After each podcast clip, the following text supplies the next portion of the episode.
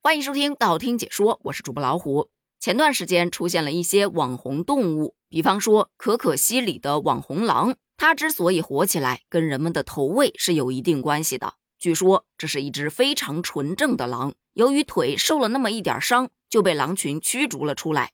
那由于腿受伤嘛，不好捕猎，饿的呀肋骨都露出来了。身上的皮毛更是东缺一块西少一块，无比的稀疏。可即便过着食不果腹的流浪生活，他的眼神依然是凶狠警惕的。直到有一天，他溜达溜达着就走到了幺零九国道旁，命运的齿轮从这一刻开始转动。有一辆车从他身边驶过，好心的司机给他投喂了一颗蛋黄派。就这一颗小小的蛋黄派，打开了他的新世界。从那以后，他违背祖训，开始摇尾乞怜。没过多久，是毛发也顺了，油光水滑的，肋骨也收了，圆滚滚的，还一度因为面相妩媚啊，不对，叫谄媚而登上热搜。很多小伙伴调侃：“这是逐渐狗化了呀！”作为狼的节操和尊严呢，简直掉了一地呀！还真别说，在别的狼三天饿九顿的时候，他依然是饱一顿还撑一顿，吃不完，根本吃不完。用现在网络上比较流行的一个句式，就是不是猎物补不起，而是投喂更有性价比。还有网友调侃呢，狼王表示捕猎一定要避开虎和豹，要找羚羊。网红狼嗤之以鼻，兄弟们记住了，路虎给牛肉，捷豹给王中王，尽量的避开羚羊，因为他们只丢淀粉肠。关于这只网红狼的故事啊，越传越多。这不，它的热度就越来越高。网红狼真不是白叫的。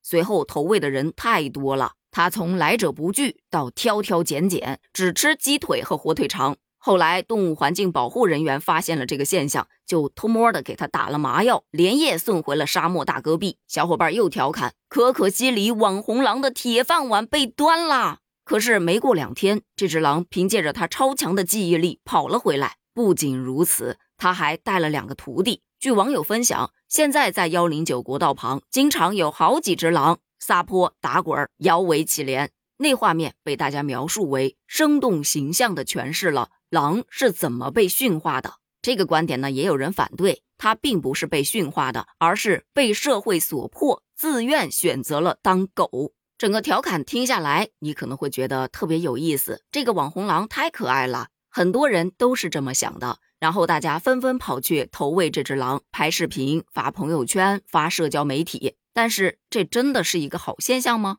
咱们来看另外一只网红动物，那是在新疆喀纳斯景区的一只网红狐狸。曾经也是因为憨态可掬，特别惹人喜爱，就经常被游客们投喂。近日，这只狐狸被发现死在了雪地里。据知情人士猜测，网红狐狸之死很有可能是因为吃了太多被投喂的食物，代谢不了那些高盐而导致的肾衰竭。这个事件登上热搜之后，很多网友才终于开始意识到，野生动物不能随意投喂这件事儿。虽说有些行为是可以理解的，野生动物与人类亲近，这个画面真的十分的有爱，而且也很温馨。但久而久之，会对他们的生活习性产生很大的改变。例如，咱们前面讲到的可可西里的网红狼，但这也仅仅是这个事件的一个部分。另一个部分就不得不又回到“网红”这两个字上。网红餐厅，大家蜂拥而至；网红景点，大家蜂拥而至；网红动物，大家蜂拥而至。这样的打卡行为，给跟风的人带来的是流量，给商家带来的是销量，可给网红动物带来的是什么呢？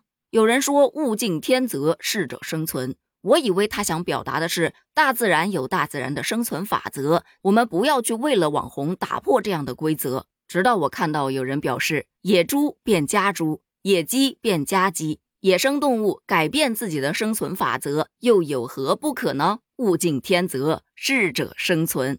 乍一听感觉还蛮有道理的，但是要知道，网红这个热度并不会一直存在的。当有一天热度退下去之后，他还能适应原来的生活吗？另外，咱就不往远了说，就说这可可西里的狼，现在是带了三两只徒弟，万一哪天他这个网红团队发展壮大了，这条路还会不会安全呢？对此，你又是怎么看的呢？